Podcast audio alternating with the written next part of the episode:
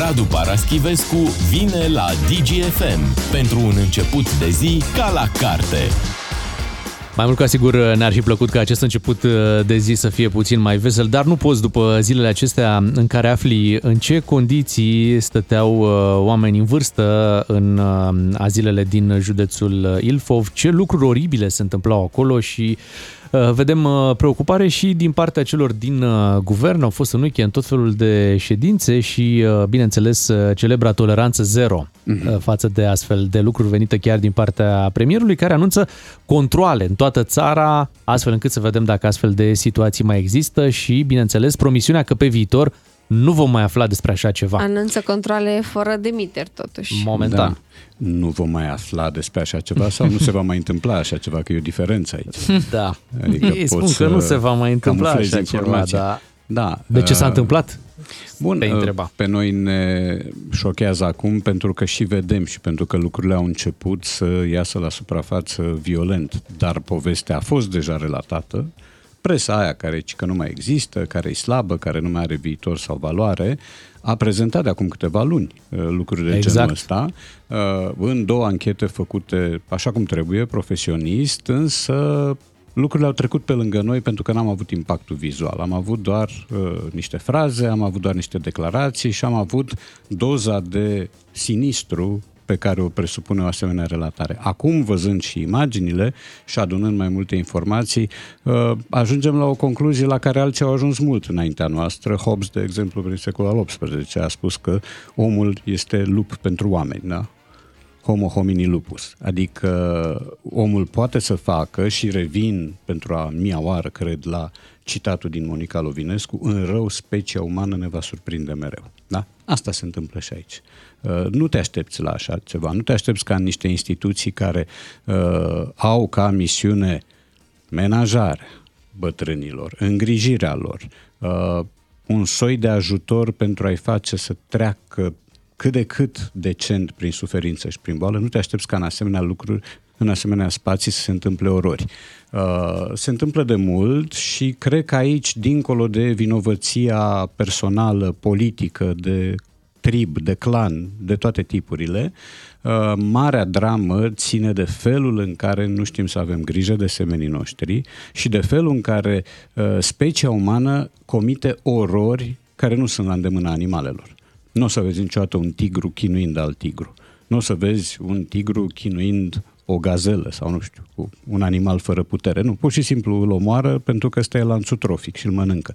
Dar de torturat nu se torturează. Deci tortura este, uh, nu știu, invenția, că e și asta o invenție, uh, a rasei umane. Iar aici ai o formă de abuz, o formă de tortură și o formă de călcat în picioare a tuturor principiilor minimale. Să spunem că aceste lucruri nu se întâmplau din uh, lipsa unor bani, a unor fonduri, din potrivă. Pe Erau parte fonduri. financiară lucrurile da. stăteau foarte bine, da. veneau bani și de la primării, probabil că erau mm-hmm. și mhm. pensiile celor care erau da. acolo, uh, care erau încasate de către aceste azile.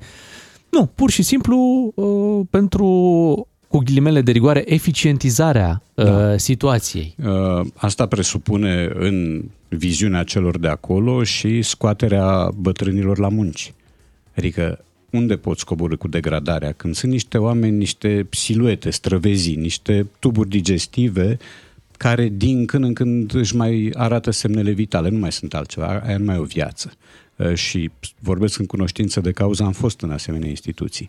E, cum poți să ai câinoșenia să-i pui pe oamenii aia să care o roabă cu cărămii sau știu eu ce să facă.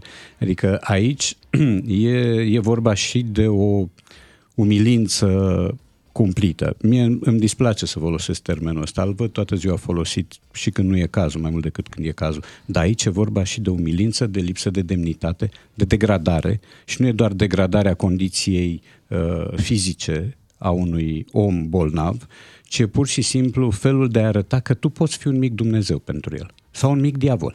Uh, tu, de, tu, suferindu-l, depinzi de el. Pensia ți s-a luat, uh, ai fost deposedat cam de toate mijloacele, acum ești deposedat de lucrurile ultime pe care le ai, și anume demnitatea. E unul dintre ultimele lucruri. Și cred că asta este gravisim. Sigur, uh, promisiuni, vizite în teritoriu, astea sunt lucruri care trebuie făcute, n-ai cum să nu le faci. Dacă Marcel Ciolacu nu s-ar fi dus în vizită, ar fi fost acuzat de dezinteres.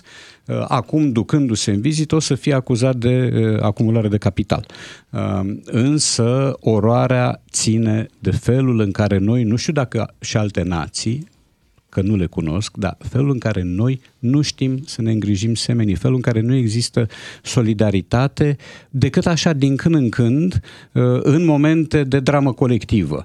Uh, în momentul în care lucrurile sunt camuflate, sunt ținute departe de ochii noștri, uh, povestea nu pare să ne mai intereseze. La un cutremur, da la un cutremur violent, atunci da, se trezește organul solidarității noi și începem și cărăm lăzi, sticle cu apă minerală, pături și așa mai departe, deși și atunci uh, există semenii noștri, că toți semeni sunt și ei, uh, care profită și fură din da. magazine. Eu am experiența cu tremurului din 77, când la noi unde stăteam, jos erau magazine alimentare și au venit oameni și au început să fure ce se mai putea fura pe atunci, până 77, uh, iar consemnul era shoot to kill, deci acolo, dacă erai prins, erai lichidat.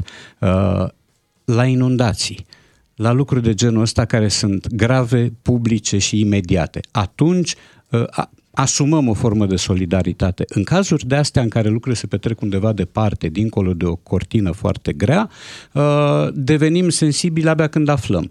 Și, uh, repet, asta este una, unul dintre viciile de, de sistem ale ființei omenești. Ființa omenească este precară, prin definiție. A, că ea încearcă să se nobileze, încearcă să se îmbunătățească, reușește să o facă de cele mai multe ori, ca dovadă catedralele lumii, castelele lumii, palatele, muzeele, operele de artă, da, dar aceleași mâini, sau mă rog, aceeași minte, poate fi diabolică și poate fi diabolică în fața unor oameni care nu se pot apăra și care nu mai au decât perspectiva câtorva zile amare, uh, pline de lipsuri și în care acum le este torturată pur și simplu demnitatea mai mult decât organism.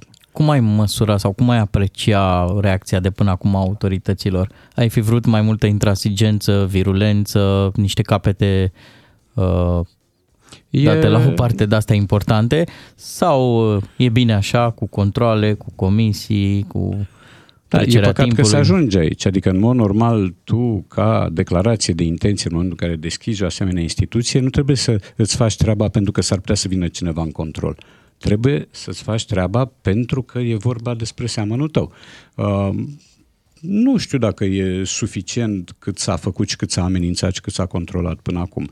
Asta deja e retorică. Uh, și uh, a explodat uh, puroiul din jurul Bucureștiului, de la voluntari, da? Să nu credeți că nu mai sunt asemenea lucruri prin alte zone. Sunt o grămadă. Erau și acum 10 ani, erau și acum 20 de ani, erau și instituții pentru copii cu nevoi speciale, erau și uh, azile sau aziluri, să le spunem cum vrem.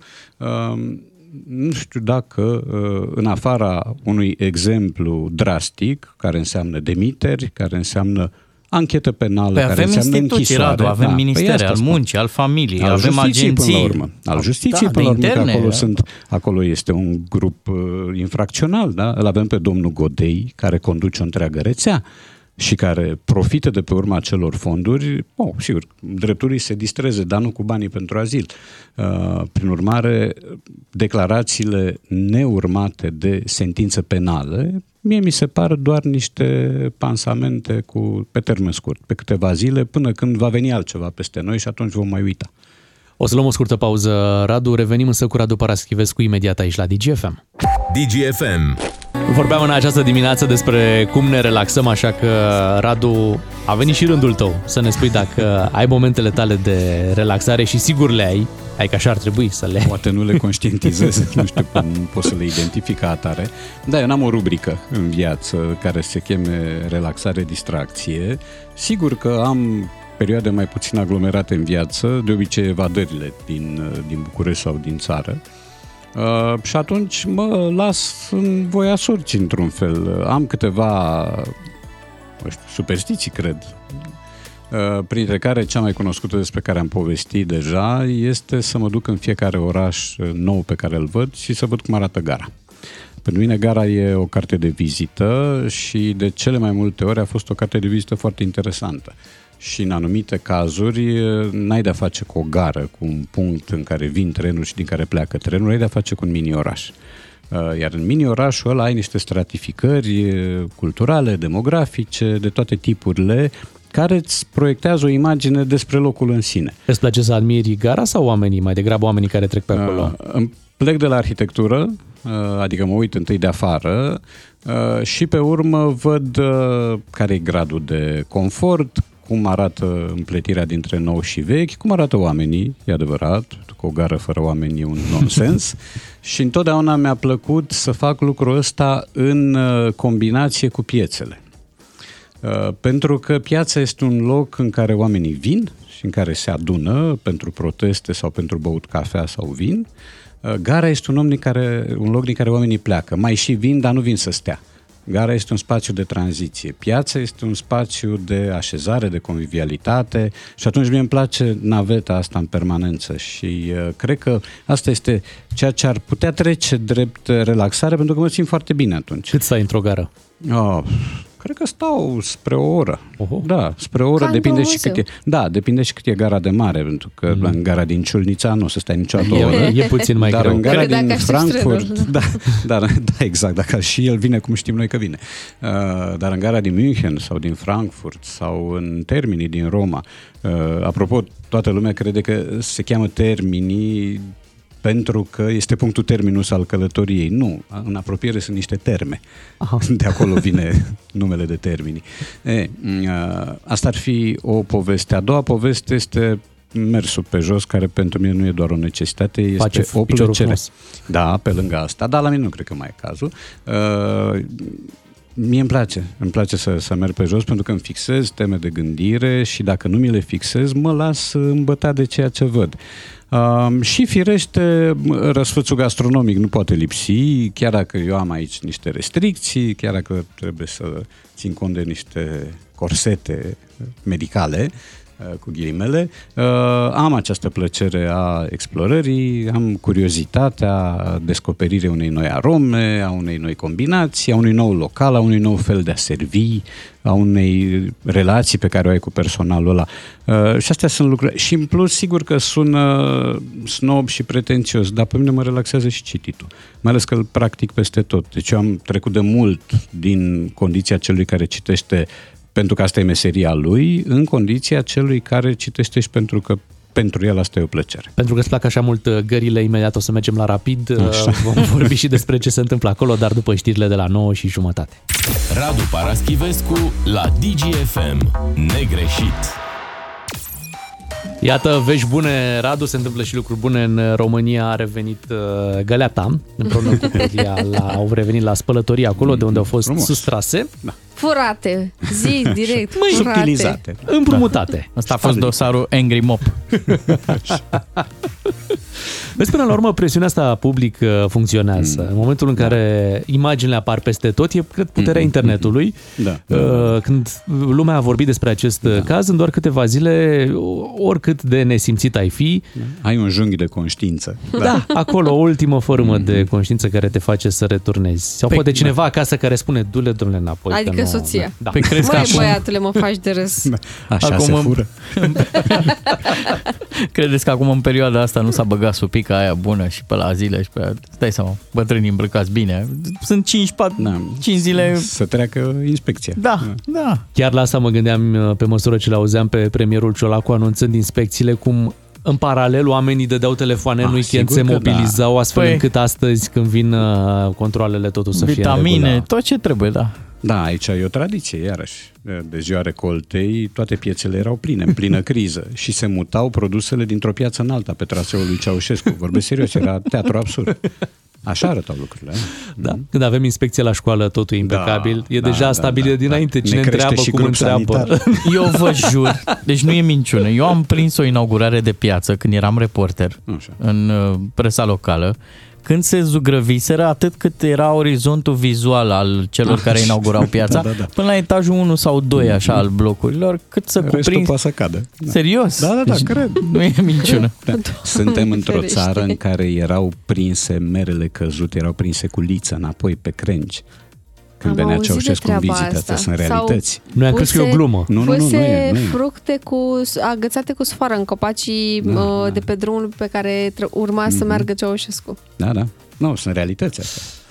Hai să ne mutăm către Rapid, este realitate, vine Bergodi acolo, din păcate nu vine Șumudică, nu avem Șumudică package. La Rapid imediat facem o analiză cu Radu Paraschives.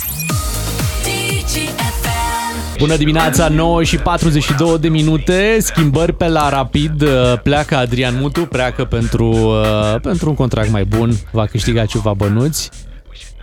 Un salariu de aproape 5 ori mai mare. 5 ori mai, da, da, da. mai mult, un salariu pe care îl câștigă da, Rapid. din Azerbaijan. Când alții dau Baku, el dă Baku. Da. Cum o să-i fie lui Mutu în Azerbaijan?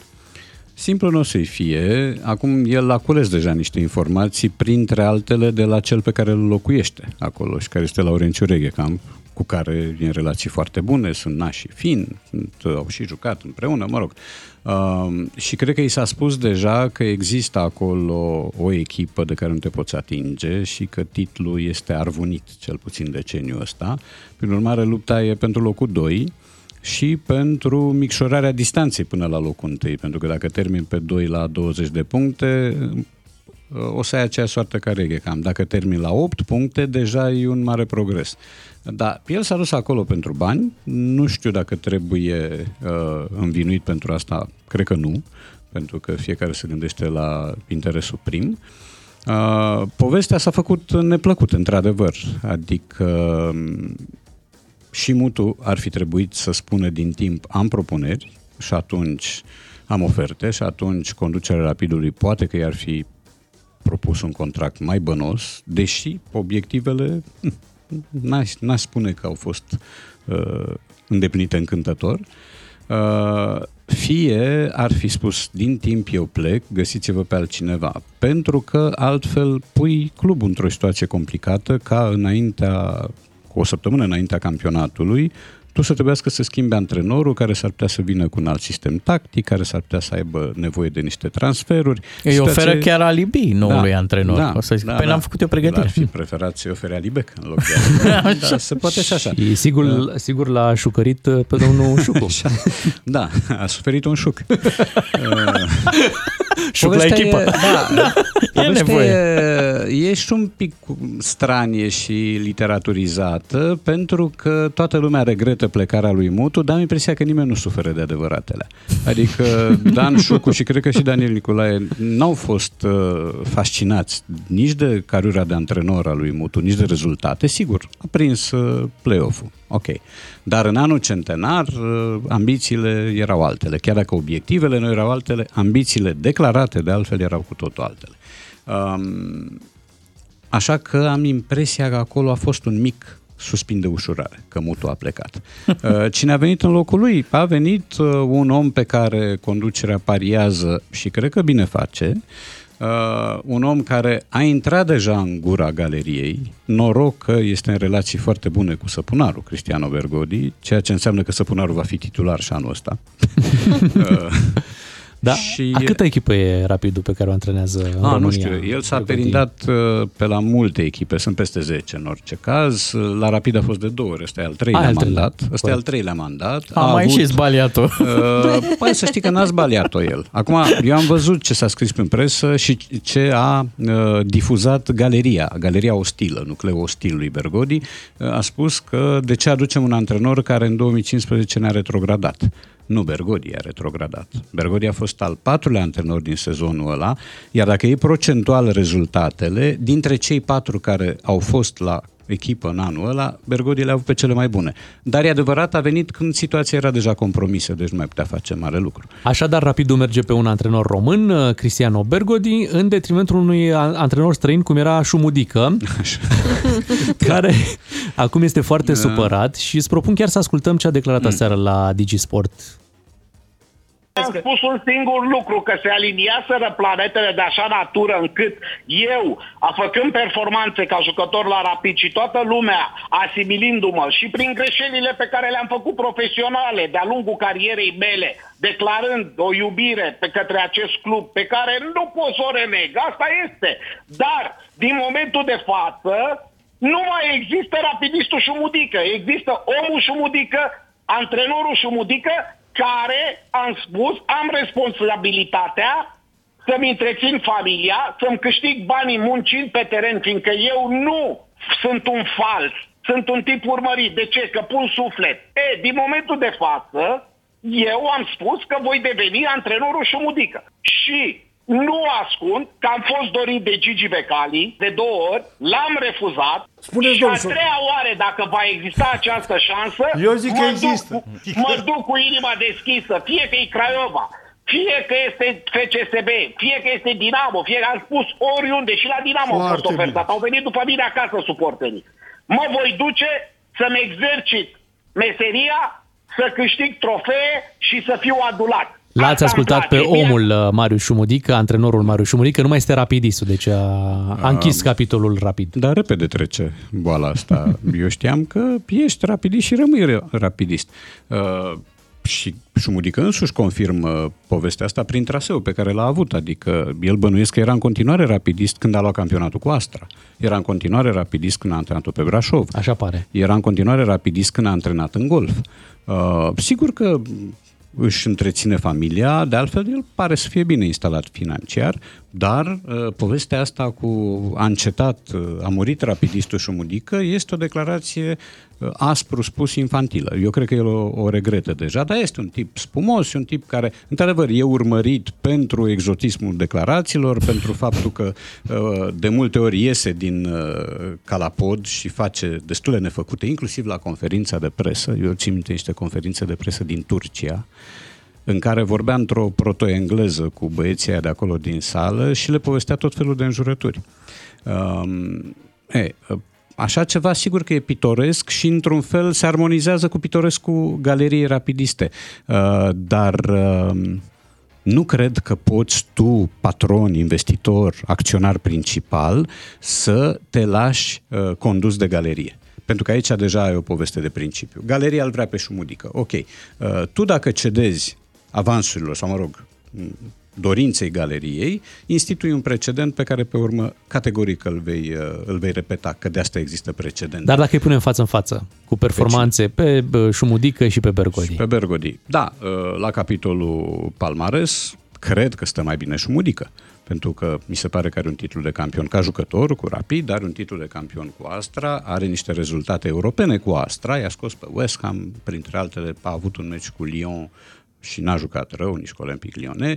Uh, da, ca dimensiune de antrenor, pare mai bun Șumudică și pare mai bun și pentru o echipă ca Rapid, unde există un soi de spirit de gașcă, există un soi de uh, exotism de ăsta colorat și vivace.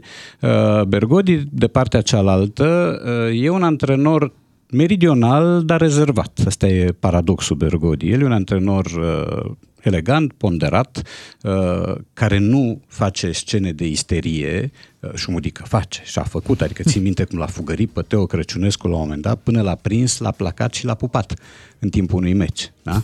Crăciunescu era arbitru meciului. Um, Există tot felul de scene de astea cu, cu Șumudică, Bergodi nu e așa uh, și Bergodi e un om care în ultimii ani, cu echipe mici, e adevărat, uh, a reușit trofee, adică și a câștigat acum Supercupa cu, cu Farul, da, e mai degrabă munca lui Șepci decât a lui Ciubotariu, chit că e Ciubotariu antrenor. Șepci a câștigat și anul trecut Supercupa cu Bergodi. Uh, Șepci, care este o echipă mică, prinde play-off-ul și prinde cupe europene. A prins și acum un an sau doi tot cu Bergodi. Uh, Prin urmare, m, și Bergodi este, este o soluție, dar el va avea uh, vânt în față, vânt din față în permanență din punctul de vedere al galeriei și galeria îl va sancționa și sper să nu se întâmple așa, dar cred că îl va aștepta la, la cotitură, ceea ce e contraproductiv în primul rând pentru Rapid. Uh, Ca o ironie, în prima etapă se joacă Șep și Rapid.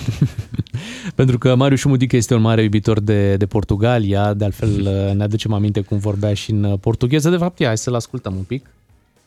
Uma bagheta magica para fazer uma equipa. Today it's the best day I tell you in my life because uh, am luat-o pe engleză. Mai devreme era puțin pe portugheză. În Portugalia, da, Radu, o să știi că, uite, muzica ambientală de pe plajă a fost uh, cumva interzisă. N-ai voie să te mai duci tu cu boxa ta, să pui acolo muzică, să, să deranjezi. Cum ți se pare uh, treaba asta? Cum preferi Mie, să fie atmosfera la plajă? Erau simpatici oricum portughezii și înainte de, de măsura mm-hmm. asta. Acum, sigur, uh, o plajă nu e o, nu e o mănăstire, nu e o catedrală, nu e un loc de reculegere, e un loc de bună dispoziție. Uh, prin urmare, muzica n-ar fi ceva uh, interzis sau nepotrivit, cu condiția să fie muzică, să nu fie ceva asurzitor, să nu fie o năvală de decibeli. Pentru că țin minte că în studenție, în copilărie, îmi plăcea să-mi iau un casetofon vechi, paradit, vai de el cu mine, și să mi-l pun pe cearșaf lângă cap și să ascult. Dar era foarte încet, abia ascultam eu. Um, Altfel, am fost uh, și pe plajele din România și există zone în care te poți înțelege cu cel de alături în ideea că ai vrea să comunici cu el, după cum există zone, mai ales zonele pe bani mulți, în care ți se face creierul piftie, în care nu mai poți, adică la un moment dat o iei la fugă. Aia nu mai e distracție, aia e tortură.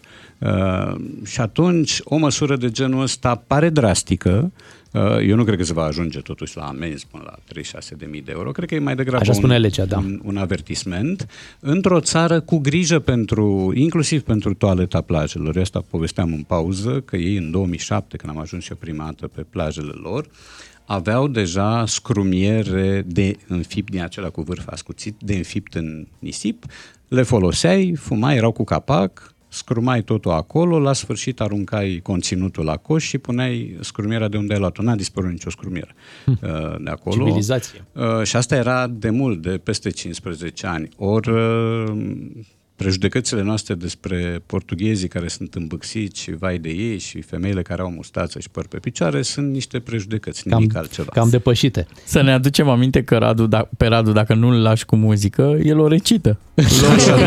Lo, lo, lo, le, când apare soarele, ies pe plajă fetele. Așa. Vă rog Provoacă-mă. să verificați. Verificați internetul. Că... Da, da, pe TikTok. Da. TikTok DGFM. Acolo. Și dacă...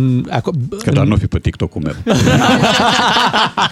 cine știe, Radu, no, cine no, no, știe. No. Și decât să-ți iei boxa portabilă, mai, mai bine ți-i bagheta magica. A, așa. Când te duci în Portugalia. Da. Fazemu. Mulțumim, Radu, ne reauzim uh, joi cu Radu Paraschivescu. Mâine dimineață vă dăm din nou întâlnire în sân emisiunea noastră la 7 fără 10. Beatrice, Claru și Miu suntem noi. O zi frumoasă tuturor! Diminețile tale se înmulțesc cu 3. Cu Beatrice, Miu și Ciuclaru la DGFM. Ca să știi!